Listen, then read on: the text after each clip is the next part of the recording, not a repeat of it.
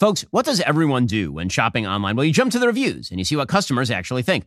Well, Boll and Branch did the hard work for you. In a recent customer survey, ninety-six percent said Boll and Branch sheets get softer with every single wash. Boll and Branch sheets are made from the finest one hundred percent organic cotton threads on planet Earth. Buttery to the touch, super breathable, Boll and Branch sheets are perfect for both cooler and warmer months. Their luxurious signature hem sheets were made without pesticides, formaldehyde, or other harsh chemicals. They really do get softer with every single wash. Best of all, Boll and Branch gives you a thirty-night risk-free trial with free shipping, returns on all orders. You're not going to want to return them. We love our Boll and Branch product. In fact, when I'm on the road, I actually travel with their cable knit throw blanket. It is that good. Their product is just awesome. After a long day, nothing feels better than a restful night's sleep in the softest, most luxurious sheets. Sleep better at night with the softest sheets from Boll and Branch. Get fifteen percent off your very first order when you use code Ben at boll and branch dot com. That's Boll and Branch, spelled B O L L A N D, branch dot com. Promo code Ben. Exclusions apply. See site for details, boll and branch dot com.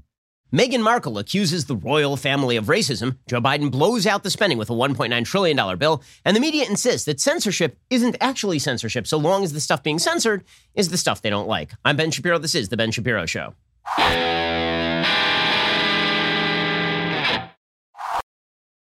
The Ben Shapiro Show is sponsored by ExpressVPN. You have a right to privacy. Defend your rights at express v p n dot com slash Ben. Well, some of what we're going to talk about today involves big tech and how they are cracking down on people who do not think the way they would like you to think. Why would you hand them all of your data? Okay, there's never been a more important time to protect your internet activity than right now, which is why I urge you to get ExpressVPN. Everything you search for, watch, or click online can be tracked by big tech companies. They can then match your activity to your true identity using your device's unique I P address. When I switch on ExpressVPN with my computer or phone, my I P address is masked by a secure V P N server that makes it harder for websites to identify me. The ExpressVPN app also encrypts my network data to protect my sensitive information from being compromised. Plus, you can use ExpressVPN on up to five devices simultaneously, so multiple users on your network can stay safe with a single subscription. What I like most is how easy it is to use. It takes just one click to protect all your devices. That's why we're rated the number one V P N by C net and Wired. So stop handing over your data to big tech companies. Go with the V P N I trust for online protection. Visit express v p n dot com slash Ben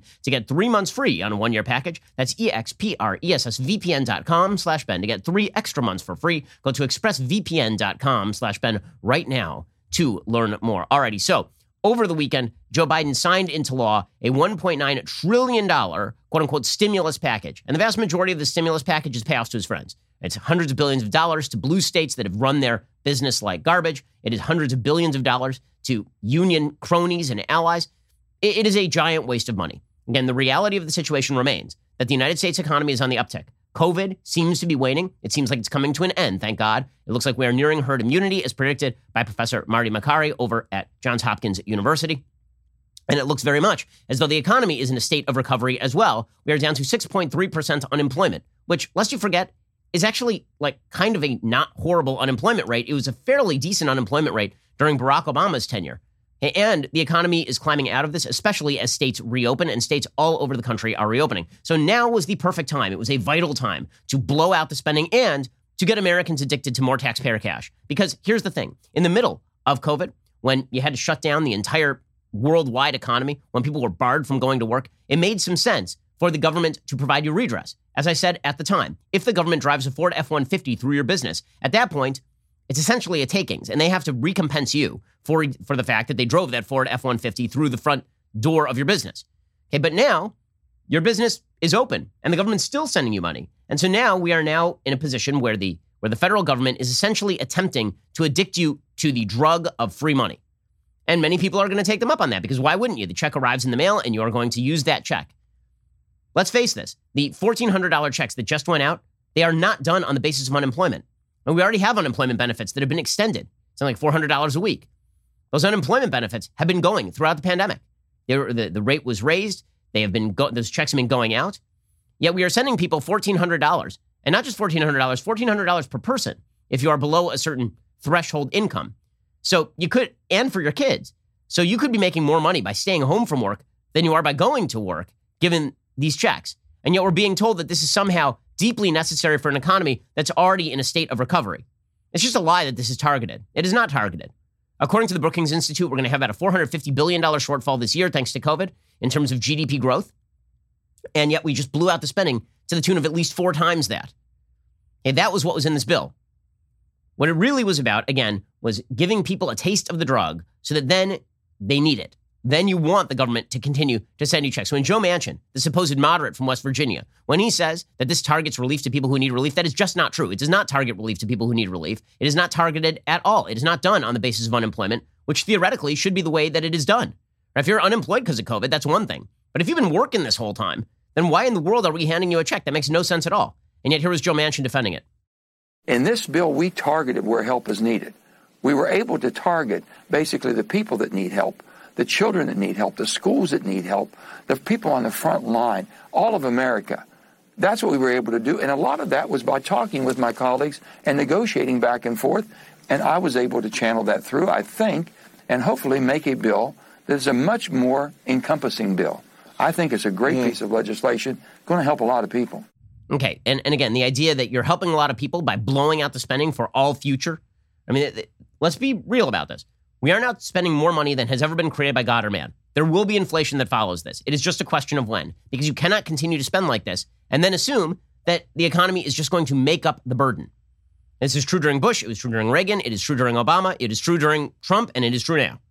At a certain point, the bill will come due. I understand that everybody out there thinks that modern monetary theory is a reality, that we can just continue to blow out the spending this way and it will have no actual consequences. That is not the case. There will be consequences because there are always consequences. What goes up must come down. Gravity does apply in economics, and the notion that you can continue to spend this way and inflate the currency in order to do so, especially at a time when the economy is in full-scale recovery, and effectively speaking, you're redistributing from future generations to our generation, and you're also redistributing from open states to closed states, that this is going to have no consequences at all on economic growth. I find that quite hard to believe. But the media's angle here is that it wasn't enough. Like Jake Tapper over at C N N, who had himself a weekend, Jake Tapper said to Joe Manchin, you know, it's, it's amazing. Why were you fighting for less during this terrible time? It's true. Everybody in, in the country, everybody who earned, you know, under a couple hundred thousand dollars probably should have gotten a hundred thousand dollar check. I mean, as long as we're just handing out checks, why fourteen hundred bucks? Where are these numbers coming from? And the answer is they're coming from nowhere. The answers are just coming directly out of people's rectums. In the same way that fifteen dollars minimum wage comes directly out of somebody's rectum. Yeah, I, I remember asking the creator of fifteen dollars minimum wage as a, as a philosophy in the United States, Shama Sawant in Seattle, right? A city councilwoman who's a socialist. She's the one who started the whole fifteen dollars minimum wage movement. I remember asking her on stage, why fifteen dollars? Why not one thousand dollars an hour? And she had no answer for it. She had just come up with it. The same thing here happened with fourteen hundred dollars or two thousand dollars. And yet the idea from, from Jake Tapper here is, why aren't we spending even more money? We should, like, why one point, why not eight trillion dollars? I mean, after all, money's free.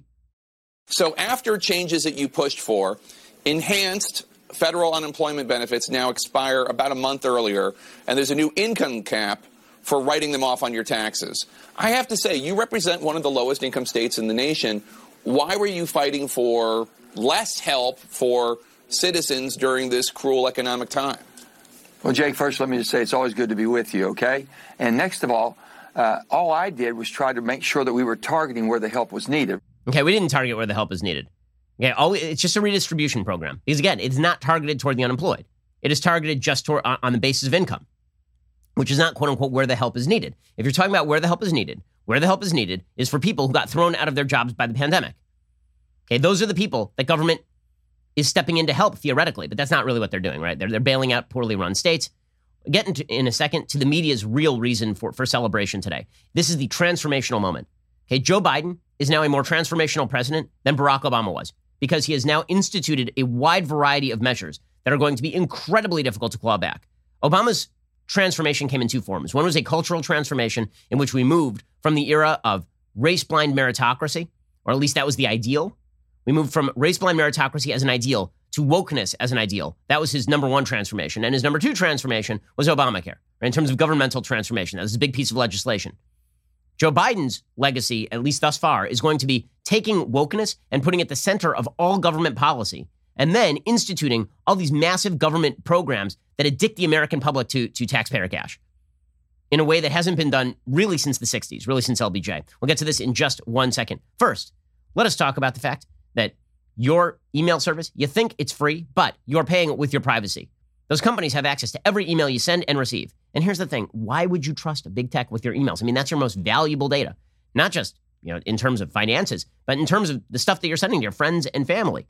Well, StartMail keeps your email private, period. And my email. Every email is encrypted, even if the recipient doesn't use encryption, which means big tech can't read, scan, analyze, or sell my personal information ever. Not even Big Brother can snoop around your email. StartMail also prevents government agencies from spying on you, like in dragnet operations. With StartMail, deleted means deleted. When you delete an email, it is gone forever, as opposed to some of these other big tech companies where you delete it and um, they still have a record of it. StartMail uses their own servers, not Amazon's. They can't be put out of business the way that, that Parler was thrown offline. StartMail is backed by the most stringent privacy laws in the world. You get unlimited anonymous aliases. This feature protects your main email address from spam and phishing attacks. So when you're giving your email to a company, but you want to protect your identity, StartMail can generate a shareable alias email so people can't sell your information that way either. I love this. It is so great. Protecting my data via my email is something I'm deeply concerned about, and StartMail makes it happen. I don't trust big tech, neither should you. Start securing your email privacy with StartMail. Sign up today. You get fifty percent off your first year, which is a great deal. Go to startmail.com slash Ben. That is StartMail with a T. StartMail.com slash Ben. S-T-A-R-T-M-A-I-L dot com slash Ben for fifty percent off your first year. StartMail.com slash Ben. Okay, so the media are in full celebration mode. A piece of analysis from the Washington Post. And I got to say, this headline, you couldn't write this headline in North Korea. It'd be, the fear would be that it would be too sycophantic. Here's the headline. Biden's stimulus showers money on Americans, sharply cutting poverty and favoring individuals over businesses. Wow. You might want to smoke a cigarette, take a cold shower after that one, headline writers over, the, over at the Washington Post. I mean, this thing, it's showering money on America. Showering. I mean, the money just came from nowhere. And all that happened is that Joe Biden just turned on the spigot, and now he is showering you in joy. I know it sounds weird, but that's what he's doing. He's sharply cutting poverty. Wow, ama- amazing. Did you know that all you had to do to cut poverty was just sign somebody a check? That that actually cures poverty? I mean, sure, we've been trying to do that for literally decades in the war on poverty, but if you do it again, probably it'll work this time. And favoring individuals over businesses. According to Heather Long, Alyssa Fowers, and Andrew Van Dam, President Biden's stimulus package, which passed the Senate on Saturday, represents one of the most generous expansions of aid to the poor in recent history, while also showering thousands, or in some cases tens of thousands of dollars on American families navigating the coronavirus pandemic. Now, quick note about the hypocrisy of this media coverage. Um, Donald Trump pushed forward a two trillion dollars package while he was president, okay, with bipartisan support. And the Fed blew out the spending to the tune of another like three trillion dollars. And he didn't get this sort of headline. At no point did he get this sort of headline. And, and that was actually at least somewhat justified, considering we're in the middle of a global coronavirus pandemic that had forced the closure of nearly every business in America. Right now, we're coming out of this, and Joe Biden is forcing this thing through, which, of course, is the reason why you still have the panicked talking heads on T V from the Biden administration talking about how COVID's going to kill us all. Because if ever the American people recognized that essentially they were completely shifting the nature of the, of the distribution of power between the individual and government on the basis of a lie, which is that this coronavirus pandemic is going to continue for another year or two years or five years. If they ever realized that, maybe they would fight back. So you have to keep pushing the lie. That is, in fact, a large lie. The roughly one point nine trillion dollars American Rescue Plan, according to the Washington Post, which only Democrats supported, spends most of the money on low-income and middle-class Americans and state and local governments, with very little funding going toward companies, which, of course, if you want people to hire, you would actually give it to the companies, but they're not doing that. The plan is one of the largest federal responses to a downturn Congress has enacted, and economists estimate it will boost growth this year to the highest level in decades and reduce the number of Americans living in poverty by a third. Yeah, it turns out that you can quote-unquote boost growth by simply pumping money into the economy. Now, is that real growth, or is that just the, go- the government pumping? Every time the government pumps, that is included in the G D P numbers. It's one of the problems with how you actually generate G D P. Okay, the G D P number is number of dollars spent. If you inflate the number of dollars spent by inflating the number of dollars in the economy, simply by just dumping a bunch of cash into the economy, by signing everybody a check, it makes it look like G D P is growing. The question of economic growth is really not about how many dollars are circulating. It is about the nature of the products and services that are being provided and the living standards of the people who are engaging in those products and services. Okay, G D P is not a wonderful figure for measuring that particular sort of stuff when the government is explicitly gaming the system. This round of aid enjoys wide support across the country. Wait, you mean there's a poll that shows that people like free money? Who would have figured it out? Who? But the ambitious legislation entails risks, both economic and political. The bill injects the economy with so much money, some economists from both parties are warned growth could overheat, leading to a bout of hard-to-contain inflation. Yes, yes, that's true.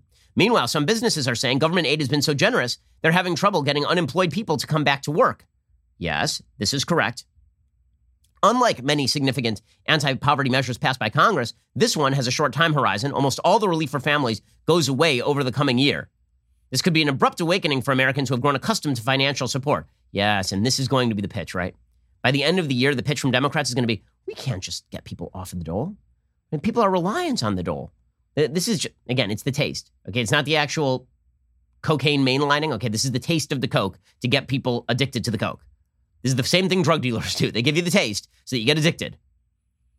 Indivar Dutta Gupta, co-executive director of the Georgetown Center on Poverty and Inequality, says this legislative package likely represents the most effective set of policies for reducing child poverty ever in one bill, especially among Black and Latinx children. Uh, there's the, the code word to be a part of the member of the new ruling class using the term Latinx, which is used by zero Latinos anywhere in America. The Biden administration is seeing this more like a wartime mobilization. Again, code words. You can do anything when you claim it's a war. When you claim it's a war, you can confiscate wealth. You can force people to do things they don't want to do. You can completely remobilize the American economy in ways that it was not designed. They'll deal with any downside risks later on. Oh, oh will they? So what exactly is in here?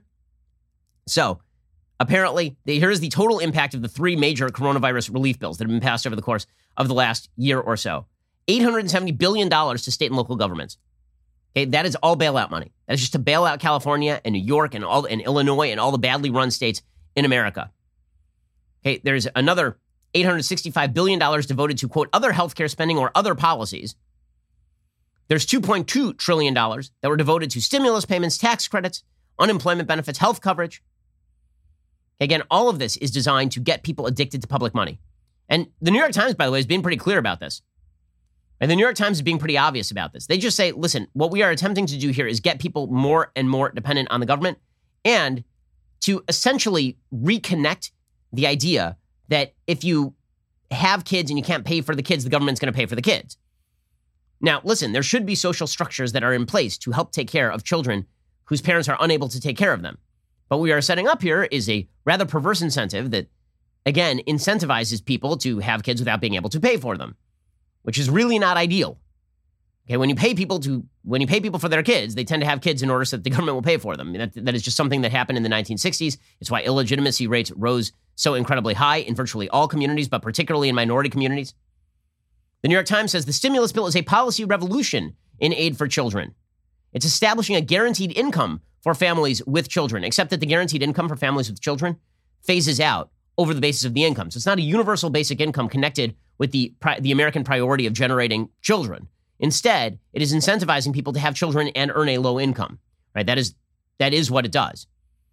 And now you can argue in favor of it or against it, but that is what it does. Make no mistake. Okay. The, the, the basic goal here is to remake how Americans think of their government, and that is what Biden is. The era of small government is over. It ended under Barack Obama. It continued under Trump, and now it has been exacerbated by Joe Biden, except you add a little bit of spice with some equity talk in there so that you figure that not everybody is going to get the money. The only people who are going to get the money are the people who are adjudicated to be the most victimized in our American society. That's the way this is going to work. He is a transformational president. I'll give him that. I mean, he may not be, he may, Joe Biden may not be aware of it. Joe may, I mean, man not, may not be alive, but what he is doing in the first few weeks of his administration is indeed a fundamental transformation. He is materializing the third term of Obama. In Barack Obama's first term, he started pushing big government in a way, you know, a very open way that had not truly been done for decades. And then in his second term, Barack Obama really started to shift how Americans thought of themselves, right? He pushed identity politics up the wazoo. And then in his third term, which is really Biden, right? It's just Obama's third term. Biden is not even aware of what's going on around him. All of his staffers are old Obama staffers. He's merging the two. He's merging the equity movement and the big government movement to create this, this new America. That is the goal here. Okay, in just one second, we'll talk about what's going on with the Royals, because I know that people in my audience are fascinated with the Royals, but there actually is something kind of interesting to talk about there and kind of perverse. We'll talk about that in one second. First, spring is springing as we speak. It is the perfect reminder to tidy up and get your life in order. Why not start by protecting your family with life insurance? Policy Genius can help you compare top insurers in one place and save fifty percent or more.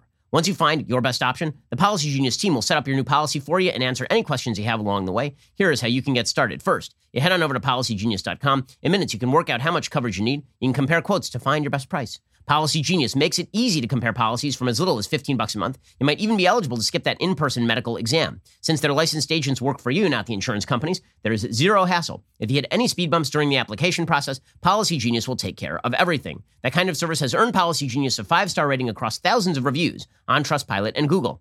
The best part, all the benefits of Policy Genius comparison tool, handling of paperwork, unbiased advice, totally free to use. So while you are tidying up around the house this spring, why not get your life insurance organized as well? You could save fifty percent or more by comparing quotes. Feel good knowing that if something happens, your loved ones will be taken care of. Head on over to policy genius dot com today to get started. Okay, so in order for Joe Biden to sell this COVID package, he has to continue complaining that this is never going to end. The COVID pandemic is never going to end.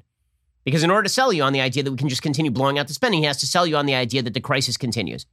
If he had just campaigned as L B J war on poverty guy without the pandemic in the backdrop, he would have just been Walter Mondale, right? In a, a, a person who is a stalwart in the Democratic Party pushing the same policies as L B J that Americans mostly weren't super fond of. But using the pandemic, he's been able to push this thing through, okay, which is why you're seeing the Biden administration continue to proclaim that that COVID remains a, a world-shaking crisis. It is not at this point. It just isn't. Okay, that's, but don't ask Doctor Fauci. Doctor Fauci says our current plateau is unacceptable. Uh, according to whom? I mean, really, according to whom? Here's Doctor Fauci, the second greatest doctor in American government after Doctor Jill Biden.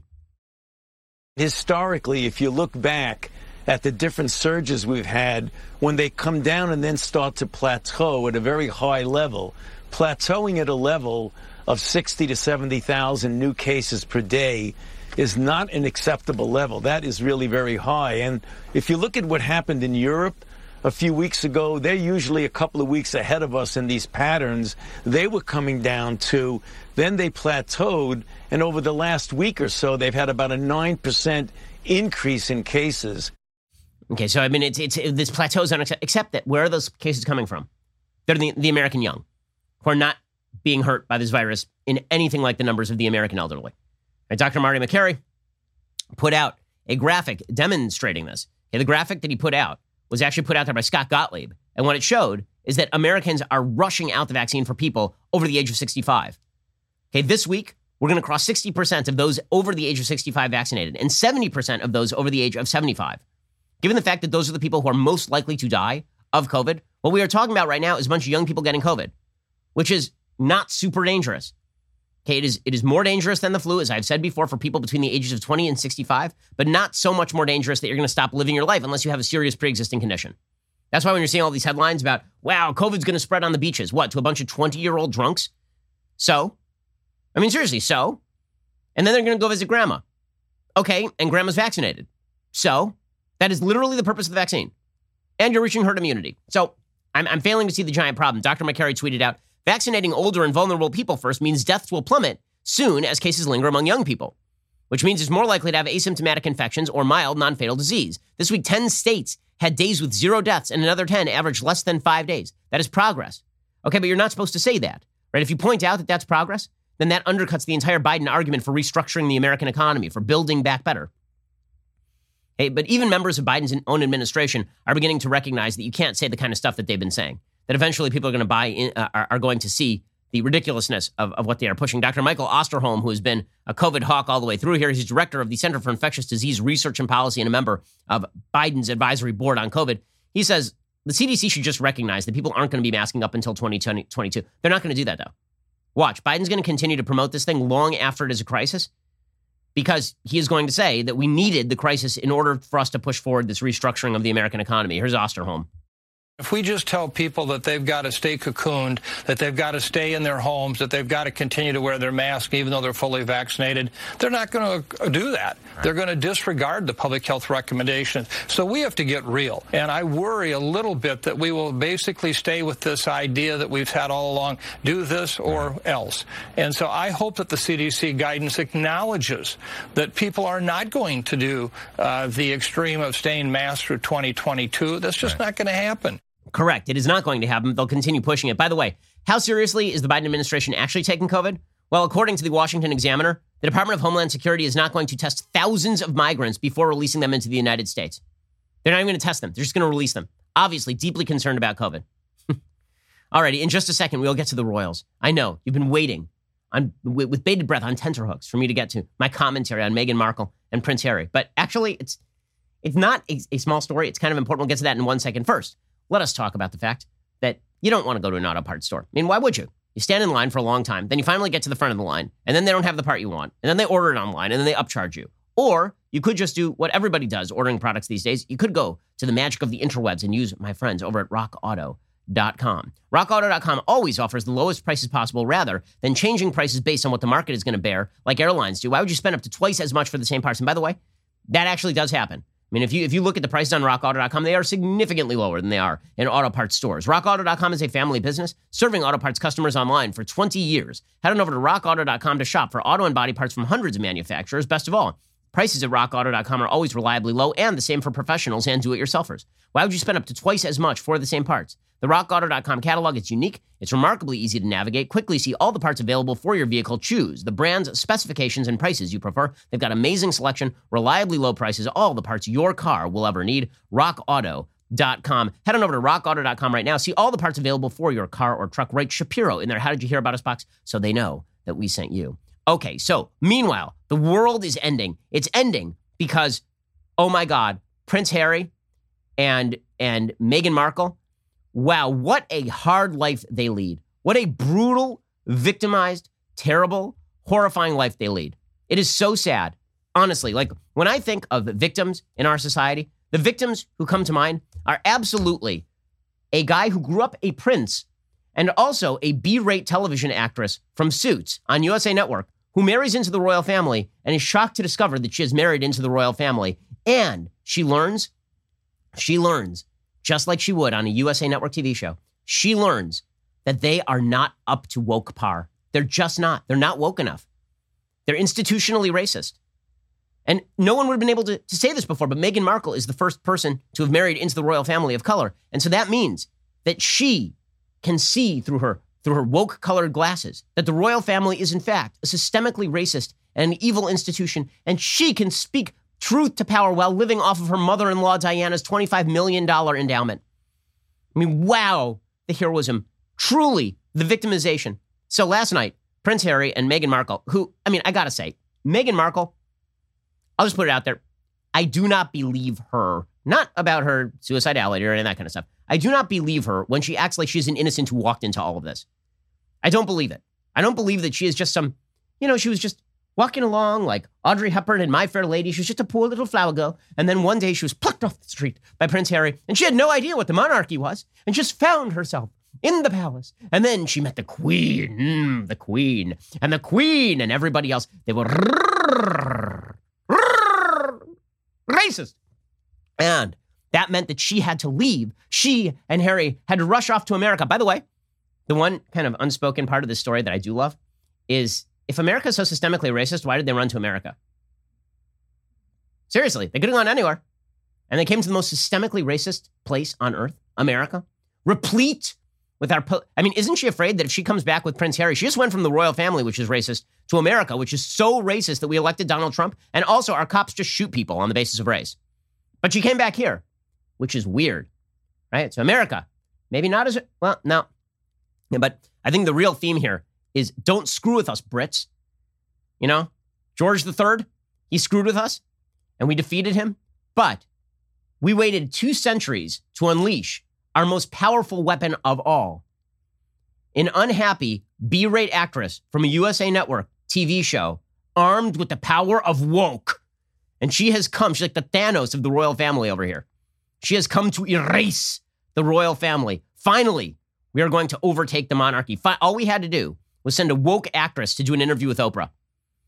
Okay, so again, nothing says lack of privilege and victimhood quite like, you know, living off mommy-in-law's twenty-five million dollars, being married to a prince, using the newfound celebrity that you gain. Like, I'd never heard of Meghan Markle until she uh, until she started dating Harry, right? Had you? I, like, uh, who, who'd heard of her? I had to look her up. And I was like, oh yeah, she's the one who can't act on, on Suits. Got it. All right. And then it turns out that, uh, according to Piers Morgan, she's not particularly a nice person, which is unshocking. And and now it turns out, according to the royal family, that she actually was kind of abusive to the staff while she was over there. Again, the allegations, not super shocking. But victimization means that you take all of this privilege, and I'm sorry, that's privilege. You act on a T V show for a living in the most prosperous society in human history. And then you move from that to being a member of a royal family. You become an actual honest-to-God princess, with like the bajillion dollar wedding and the train that runs for three miles behind you and all this show and this pomp and this circumstance, and your entire life is going to be paid to shake people's hands. Right? That is her, like, that's what the royal family does. They exist just to be the royal family. It's not like they wield power. It's not like there's any responsibility that comes along with being a member of the royal family beyond just smiling and looking good and shaking people's hands. That's, that's literally the job. Going to charity events and representing the history of Britain. That's it.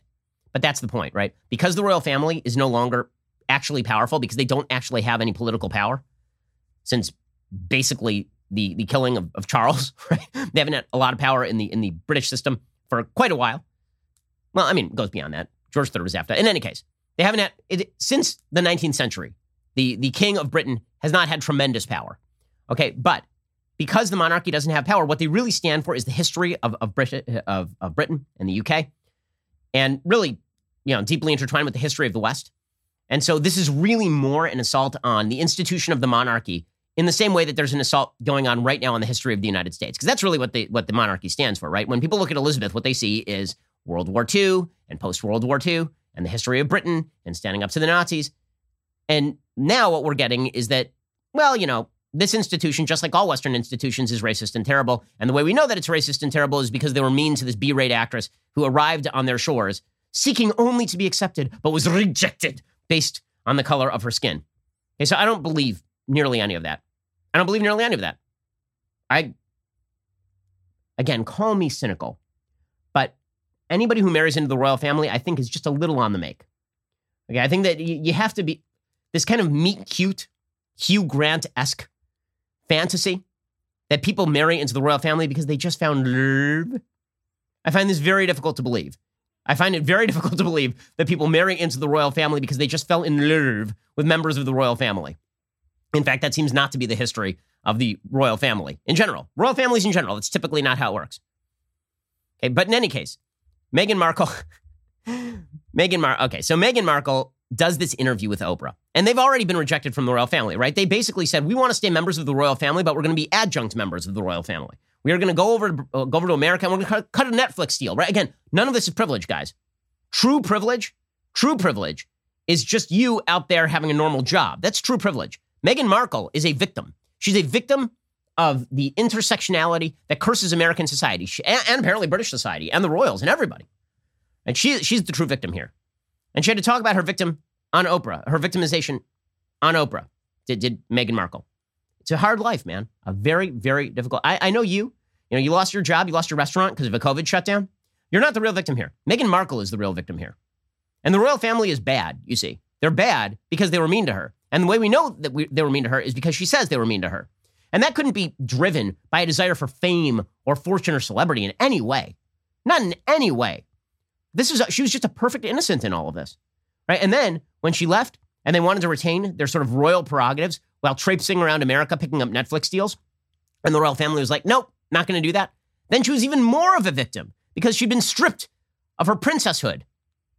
So now she is, so now she's going to go on Oprah and bitch. Well, by the way, the, uh, well, well, by the way, Prince Philip is uh, in the hospital at ninety-nine years old. Imagine his life, right? You go from, from, actually serving in the British military during World War Two, I believe, Prince Philip. You go from that, and then having your wife take over the monarchy of Britain after her father's early demise, and facing the travails that, that Britain had after World War Two, and the social changes, and, and you've lived that whole life, and your life culminates as you're lying in a hospital bed, watching your grand, what is granddaughter-in-law, watching your granddaughter-in-law call the entire royal institution racist. Yeah, that's a, that's a life right there. And and a pretty good metaphor for America, for, for all of Western society at this point. And people who fought, who, fight, who really fought tyranny and spent their lives fighting against the Soviet Union and the Nazis and all this, and only to see their great-grandchildren and, and grandchildren call them a bunch of anti-woke racists who are terrible people. Yeah, the story of Western civilization in a nutshell right there. Okay, we'll get to what Meghan Markle actually had to say in just one moment. First, let us talk about the fact that you could be saving time and you could be saving money by not going to the post office. Now, a lot of good stuff at the post office, but why would you want to spend your time and money there? Instead, why don't you just stay at your office, stay at your house, and do all the same stuff?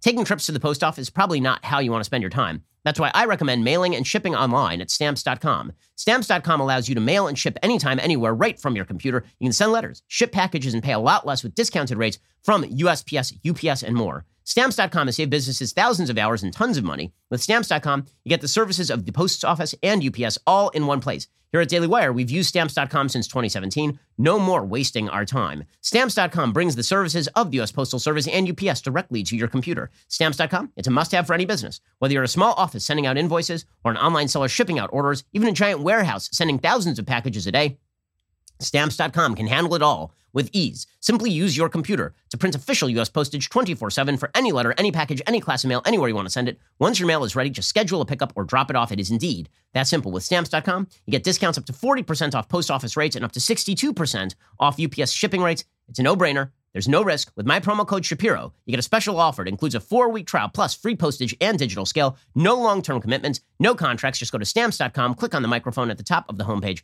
type in Shapiro. That is Stamps dot com, promo code Shapiro. Stamps dot com, never go to the post office again. Alrighty, we're going to get to more on the royal family. Again, don't mess with us, Brits. We'll send you our crappiest actresses, and they will go on Oprah, and they will say mean things about you and collapse your entire monarchy with the power of woke. We'll get to that in one second. First, what if the cops could go on strike at a moment's notice, or firefighters and the military? That would be disruptive. Right? That would create chaos. Well, these are dangerous scenarios associated with public sector unions. In the latest episode of my new series, Debunked, I break down all of the known lies and platitudes most people are fed with regard to unions. For example, the teachers' unions only want what's best for the kids. They just want to reopen. Nonsense. Nonsense.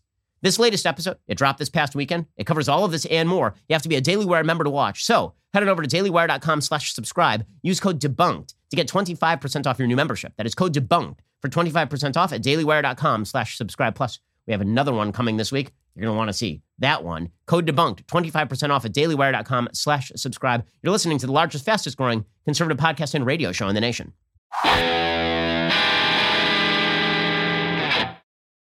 Alrighty, so let's actually get to what Meghan Markle and uh, and Prince Harry actually said, because I mean, what difficult lives they lead. It is it is one of the saddest stories I've ever heard. I mean, a prince grew up a prince, was shielded from his own idiocy for literally years. Remember, Prince Harry was a guy who just back in two thousand five dressed up in like a full-on Nazi uniform at a Halloween party. All right, so like Ralph Northam, would just poof, never happened, right? It's pretty incredible how um how that guy is now Captain Woke. So that's exciting stuff. Repentance is possible, people. All you have to do is take your entire family and just toss them under the bus. And meanwhile, Meghan, what a victim. What a, I mean, what a difficult life she has led. I, I can't speak enough about what a heroine she is. I mean, just the, the amount of heroism that she displayed by going on Oprah and ripping on her in-laws' family for for fame and fortune. I, I mean, truly incredible stuff. She is, she, what, a, it's tough. It's tough. I mean, so many tough things have happened to Meghan Markle. Like one time Kate Middleton taught her to curtsy, or Prince Harry, ta- Prince Harry taught her to curtsy right before she met the Queen. You know, it's just because she was an ignorant American, you see. And then she was ushered into the halls back. But then she, she saw the flaws in the royal family in a way no one else could, because she'd experienced American-style racism. So she was shocked to see it in the halls of royalty. That's it. By the way, Netflix movie coming out in a year. Watch. Starring them, pro- probably. Well, maybe, I don't know. Maybe she'll recast herself, but I don't know. Maybe she likes seeing herself on film. Who the hell knows? In any case, here she was explaining, you know, the Prince Harry taught her to curtsy. She was just a little down-home girl from from from America, and she came in, and she had to she had to learn the ways of the royals, but only she was able to identify their deepest secret flaw.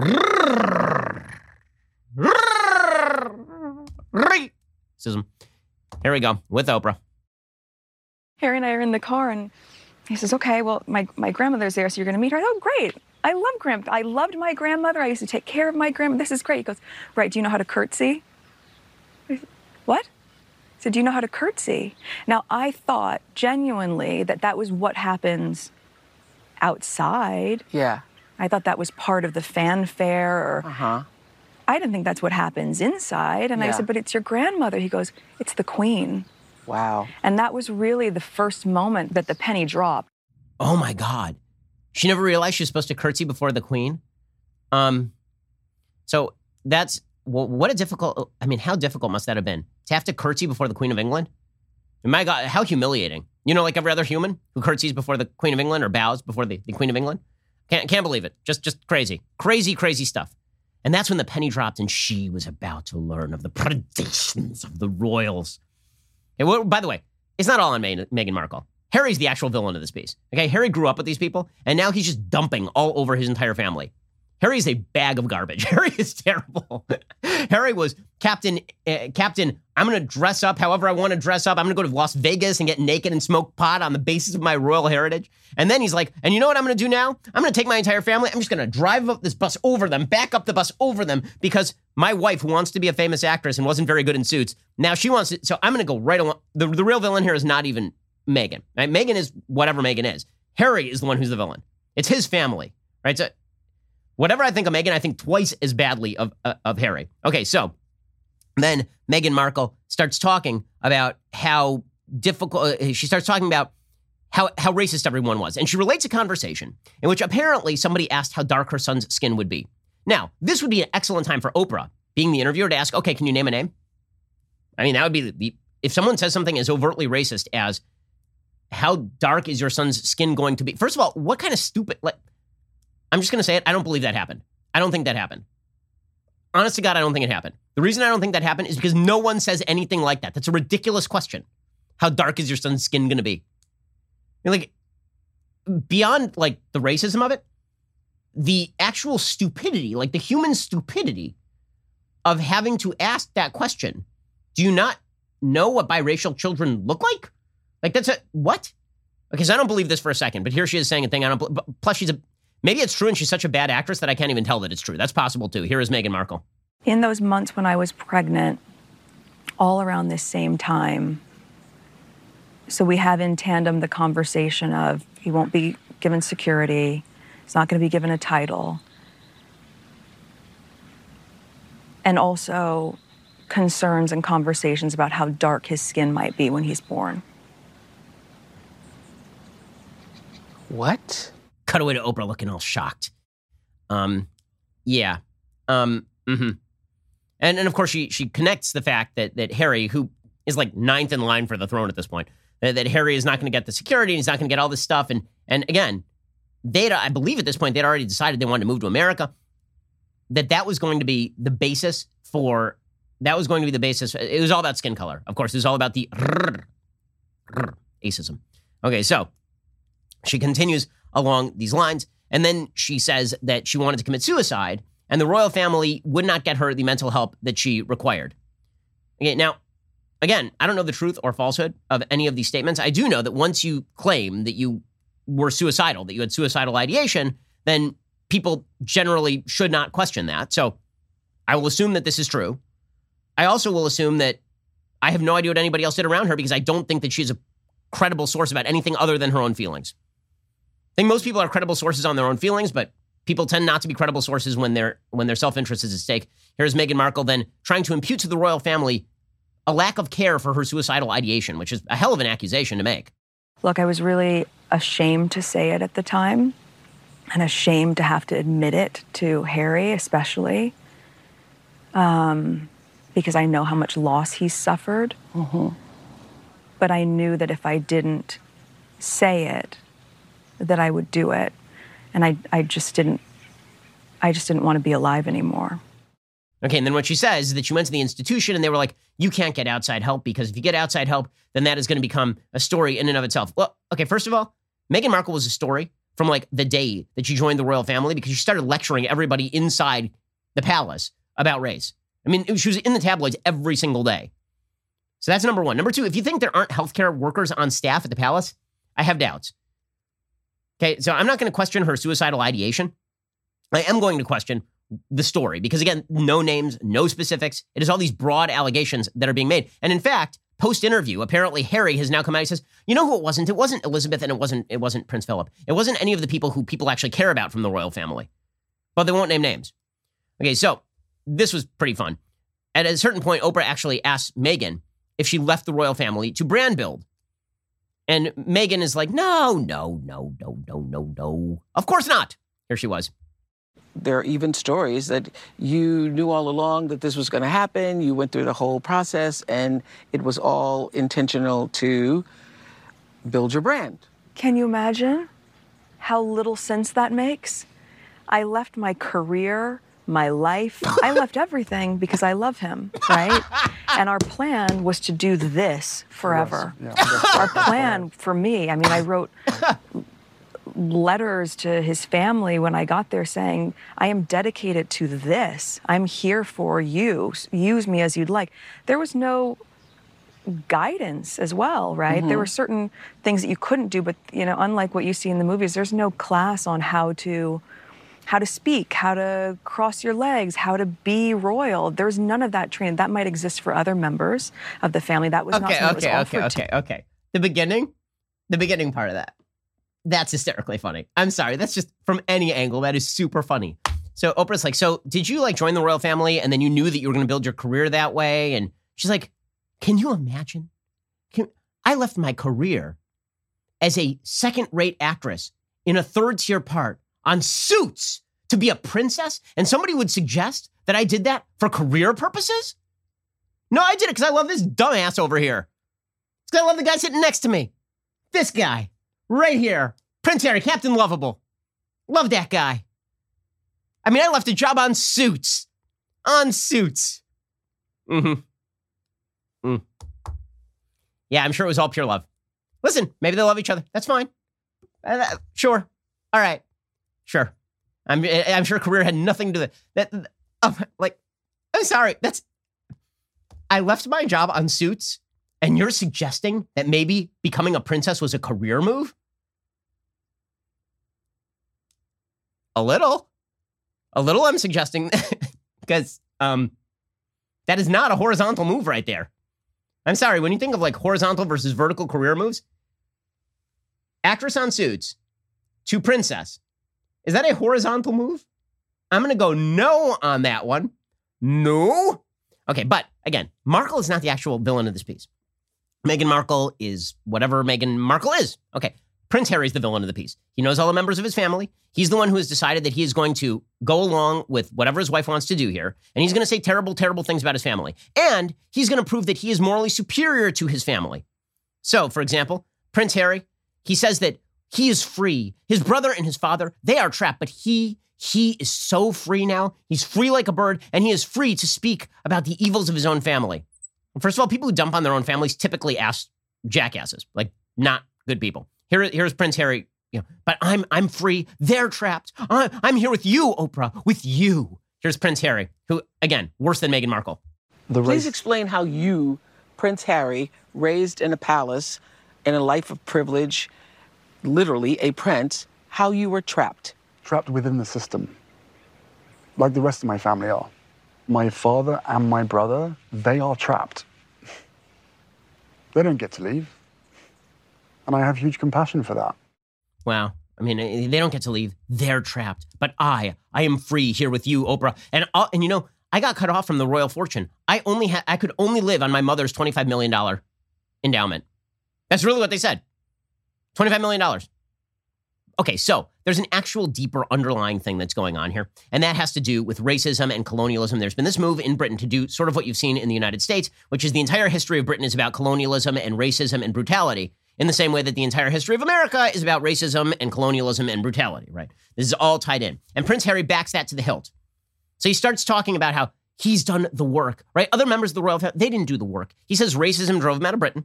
It was the tabloids and their racism that drove him out of Britain. And then he says, quote, I've spent many years doing the work and doing my own learning, but then my upbringing and the system in which I was brought up and in which I've been exposed to, I wasn't aware of it to start with, but by God, it doesn't take very long to suddenly become aware of it.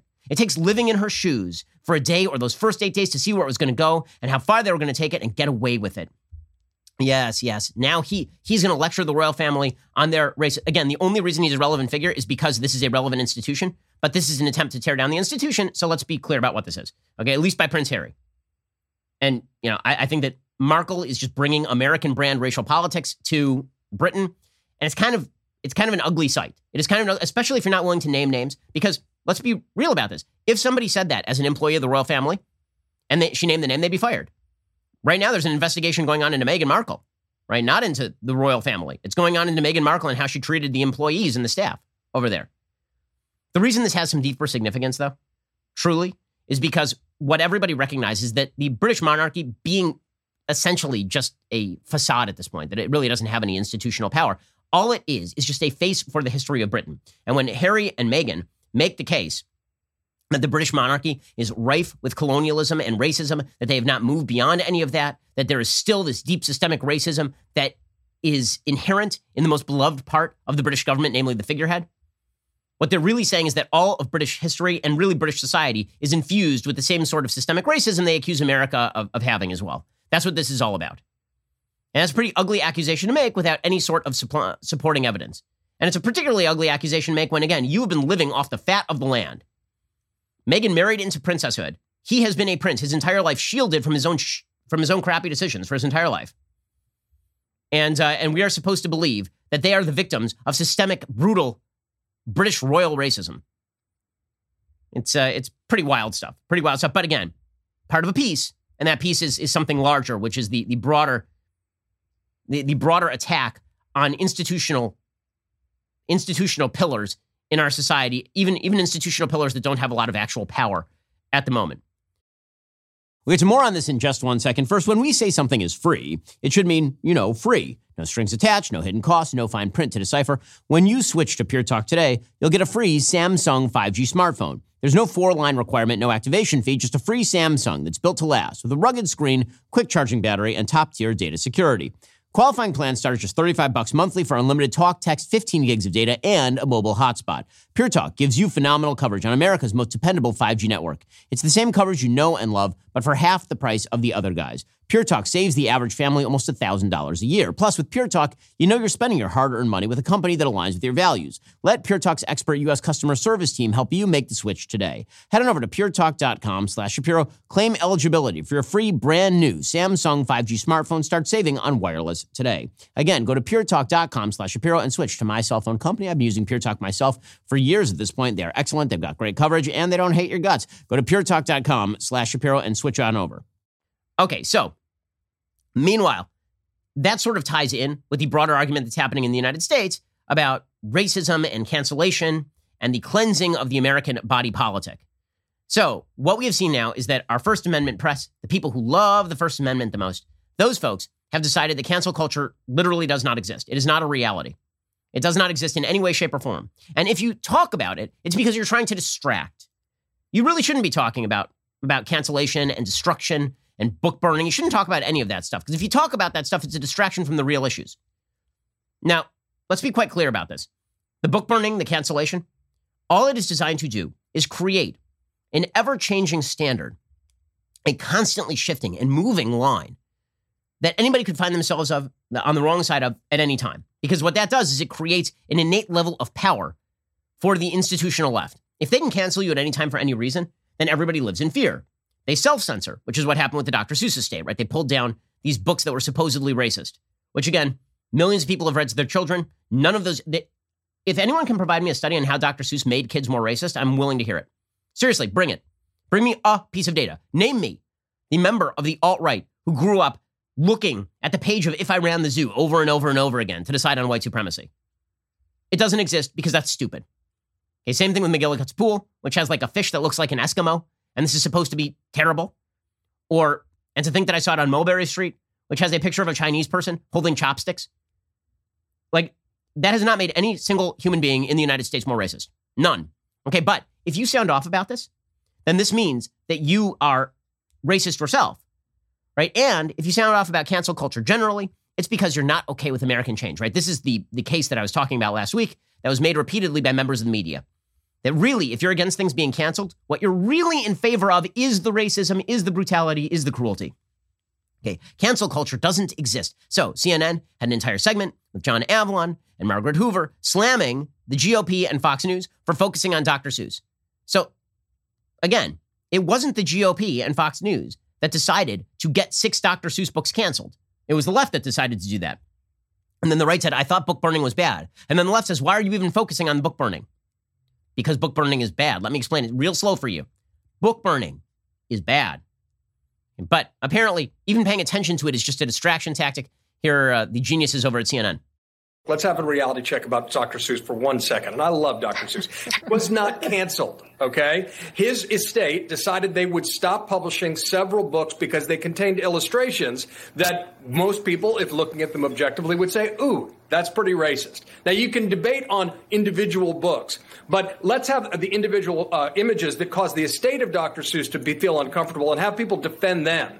This is not a cancel culture moment. This is a distraction play, and it should not be occupying so much headspace. Okay, so this is the move that folks on the left like to make when they actually want to restrict rights. Think back to Charlie Hebdo. Remember the Charlie Hebdo shooting? So Islamist terrorists decided to murder a bunch of people at the French, essentially Mad Magazine Charlie Hebdo, because they drew a, a perverse picture of Muhammad in a sex act or something. And do you remember that the hashtag I am Charlie Hebdo trended in the West? Because the idea was that you may not like Charlie Hebdo. They drew a bunch of stuff that was, I thought, extraordinarily anti-Israel, bordering on the anti-Semitic. Okay, but they have every right to do that. I am Charlie Hebdo.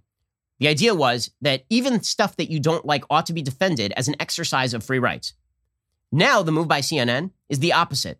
If you are not willing to defend a single Doctor Seuss page, right, the one that people are upset about, then this means that you are actually a hypocrite, right? You have to defend the page in order to defend the right of that book to still be distributed.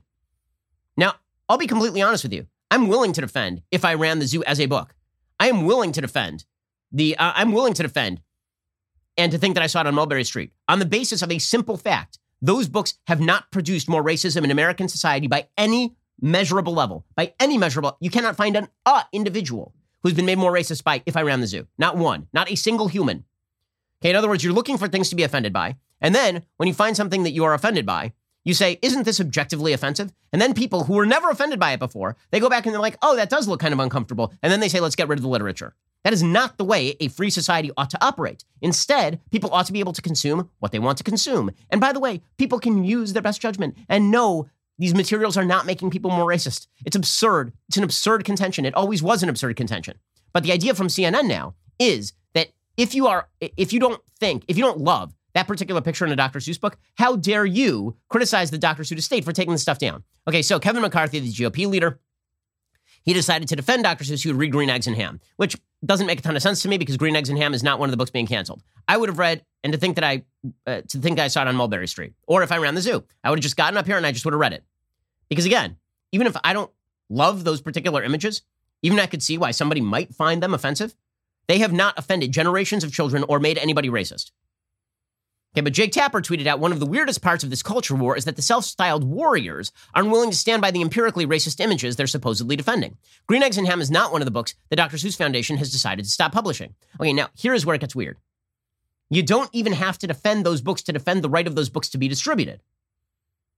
Right? You don't. You can actually say, I don't like those books. I don't want those books in my house, but people should be able to buy those books. That is true for virtually all books. And I think there are tons of books that offend me and I think are annoying and stupid. I don't think they should be banned. I think that, objectively speaking, virtually all books written by members of the New York Times op-ed page are moronic. I don't think any of those should be banned. It's a bizarre, uh, bizarre contention, right? It's the same contention as we should get rid of freedom of speech because some people say the N-word. Okay, so I think that freedom of speech protects people saying the N-word. That doesn't mean they're protected from societal consequence, but they are. But freedom of speech does protect the N-word. Am I defending the N-word? No, I think the N-word is awful and evil. I don't think anybody should use it, black, white, or green. And I do understand the differences between people of different races using it. Okay, but I don't like the N-word. I think it's an ugly word, and I think it should be extirpated from our use of language. Does that mean that you don't have the right to say it? Of course you have the right to say it. You don't have to defend material in order to understand there is a right to use material or see material. That's an absurdity. Okay, but the, the, the move of the left is twofold. One is, you're not even willing to defend that picture, so that picture shouldn't exist. And two is, why are you even worrying about all this stuff? Sure, we're trying to cancel random stuff, but, you know, wh- what are you worried about? And the answer is, as you keep evolving the standard so as to maximize your own power, there is no standard. The standard just continues to get broader and broader. So over the weekend, we saw an attempt now to go after Speedy Gonzalez and Pepe Le Pew, right? Notice how they're going after all the kids' stuff. Right? The reason they're going after all the kids' stuff is because they only want their standards taught in school. So it is very dangerous for your kid ever to watch a Pepe Le Pew cartoon, but it is also dangerous for you not to teach your four-year-old boy that he might be a four-year-old girl. In fact, it is mandatory that you teach your child about cross-dressing when they're five. Very important that you teach your kid about the virtues of cross-dressing. But if they watch a Bugs Bunny cartoon in which he cross-dresses for humorous purposes, then this is very bad and, in fact, terrible, and you can't do that. Don't worry, they're not trying to control your kid's mind. They're not trying to control how your kids are brought up. The same culture that says that Cardi B is excellent for teenagers says they cannot read a Doctor Seuss book lest they become racist. Yeah, I don't trust you guys. Well, Jahad Ali, who's an idiot columnist for the Daily Beast, he said, "We are fighting about Speedy Gonzales, Doctor Seuss, and Potato Head. The right wing is raising funds off it and will use it in twenty twenty-two for elections. Zero Republicans voted for the relief bill. Over half a million people are dead. There is a recession. What a dumb, nutty country." Well, I mean, first of all, why should they vote for the crappy relief bill? It was a bad relief bill. Over half a million people are dead and would be dead regardless of whether you were canceling people. It turns out that book burning is a bad idea. And so is going back and removing old cartoons. And you can show these to your kids or not show them to your kids, and you contextualize them or not contextualize them. It is my job to raise my kid, not your job to raise my kid. This is the push. And again, if you think it's going to end with like a few Doctor Seuss books, here's the thing. They already showed their neck. They're going to come for Cat in the Hat. You know that's next. Right? They've already accused Cat in the Hat of minstrelsy in some bizarre iteration. Again, cancel, but don't worry. It's all in your head. Cancel culture doesn't exist. There's a piece by A J Willingham over at C N N called "It's Time to Cancel This Talk of Cancel Culture." What exactly is cancel culture? Is it someone getting fired for harassment or problematic views? No, that's a workplace doing its job. Oh, is that what it is? Even though you didn't define problematic. Is it a popular figure losing fans or affiliations because of past actions? No, that's the power of public opinion. Or it's cancellation depending on the content of the past actions and its impact on their current job. My favorite part of this particular piece from C N N is that they actually cite, this, this idiot author actually cites Gina Carano as not being canceled because we hired her at Daily Wire. She was canceled, and then we hired her. And what do you not understand about this? But again, if you point out that there is a censorious move on the left, then you are somehow either delusional or participating in cruelty and malice. By the way, as far as Pepe Le Pew goes, the entire joke of Pepe Le Pew is that he was a pervert. That was the entire joke. He loses. Pepe Le Pew is a bad guy. That's the whole point of his character. It, it, what... It, People like Pepe Le Pew forwards rape culture. Again, show me the person who watched Pepe Le Pew and then raped somebody. Is this common in the rapist community? I'm unaware. It seems to me that if you're going to connect content with effect, which is what you guys love to do, right? You like to suggest that Donald Trump is responsible for a riot on the Capitol because he said stuff and then people ignored the peaceful part and went rioted at the Capitol. But the content was connected with the action. So show me how the content was connected with the action with Pepe Le Pew. Show me the rapist who was desperately watching Pepe Le Pew late at night and then decided to go participate in quote-unquote rape culture. It's it's so bizarre. And again, there's no end to it, of course. There, the, it, when, when they say that Doctor Seuss, so the original defense of the whole Doctor Seuss thing was, don't worry, we're just stopping the distribution of new books, but you can still go to the library and get the books. C B S then called up libraries and asked whether they would remove Doctor Seuss books. Okay, which is when journalists do this sort of stuff, when they call up libraries, when they get the intelligent idea to start calling places and asking whether they're going to remove material, that is not journalism, that is activism. It's a soft way of pressuring these libraries into doing just that. So they called up these places, and as it turns out, yes, there are now libraries that are going to start removing this stuff. Okay, that was breaking as of this morning. There are libraries who are going to start removing these books from the shelves so that you cannot see these terrible, terrible images. And if you think it stops there, it doesn't, of course. LeVar Burton, who used to be the Reading Rainbow guy. Now LeVar Burton's the the ban the reading guy. He says, you know, there's some Twain books that don't age particularly well. Maybe you should ban Huck Finn. Talk about how you've seen this evolve over time. I'm sure there are books that maybe you've read or seen that were, you know, popular or bestsellers that in retrospect you might look at and go, that didn't age very well. Sure. Well, I mean, there are plenty. Um, Tom Sawyer, Huck Finn. They didn't age very well, guys. I mean, if they didn't age very well, probably we should remove them. Probably that's the best particular thing we could do, is just get rid of material. And we can indoctrinate your children at the same time by virtue of just cleansing the marketplace. We can just cleanse it. This is why California is now proposing to ban boys and girls sections at big retailers. You literally will be able, you'll go to a toy store and they won't have boys and girls sections anymore. It'll be banned. You'll be punished for saying that boys and girls are different. Even though, just a note, boys and girls are different and they don't like the same toys. I have a boy, I have two girls, and they don't like the same toys. And it makes it easier for me to shop when the toys are segregated by, by gender. That does not mean that I can't go over to the boys section and buy my kid a skateboard. I, I literally bought my daughter a skateboard yesterday. Okay, kind of a boy toy. So what? it's fine. But the, the notion that it's doing some sort of har- some terrible psychological harm, horrible harm, to have a boys and girls section of a toy store is idiotic in the extreme. But this is this is the culture we want. It has to do with indoctrination. It has to do with cramming down a particular vision of society. And it extends over into the tech sphere as well, by the way. Apparently, both Google and Urban Dictionary are now censoring particular terminology. One of those pieces of terminology that they are censoring is the term blue anon. So the term blue anon, which was used recently by our friend Candace Owens, uh, th- that term refers to all the conspiracy theories the left has bought into over the past few years, right? Everything from the Russia collusion hoax to the Brett Kavanaugh rape stuff to Jussie Smollett to all of that. So Google and Urban Dictionary literally removed that term, blue anon. They took it down. I've never heard of a, a word being banned at any of these places, but apparently Google has censored searches for blue anon. You cannot even search for it now. Also, by the way, Google totally games its own system. Google is actively suppressing search results that do not acquiesce to traditional viewpoints of the left. I, I recommend that you install DuckDuckGo, DuckDuckGo on your computer rather than Google as a way to combat all of this. So the left is changing how you can receive information. They're teaching what kind of materials your children can access. So yay on the on the transgender propaganda, nay on the old Doctor Seuss books. And we are all supposed to just acquiesce to this and pretend that this is not in any way a violation of individual freedom or a change to the culture that is bad. We're supposed to just say, well, you know, that's the way the world works. Or we could stand up and just say no. That's the other thing we could do.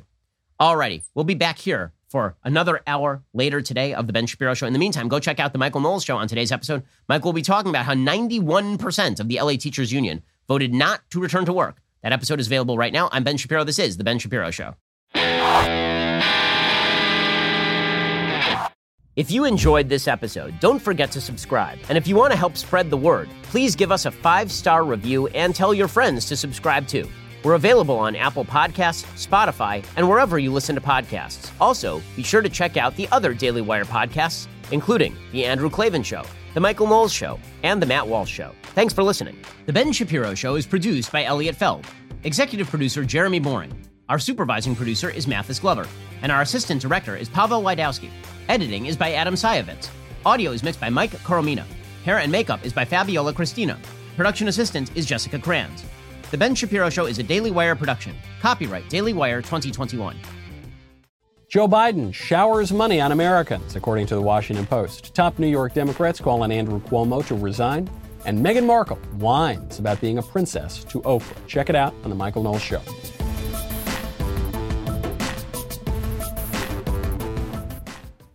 Hey friends, are you struggling to attract and retain top talent? If you're worried about recruiting and retention, consider Insperity, a leading H R provider. They'll help you improve hiring and compensation practices so you can spend more time growing your business and less time on H R. Visit Insperity dot com and download their free ebook on how to build your dream team. Don't let a lack of talent hinder your success. See how Insperity provides H R that makes a difference at Insperity dot com.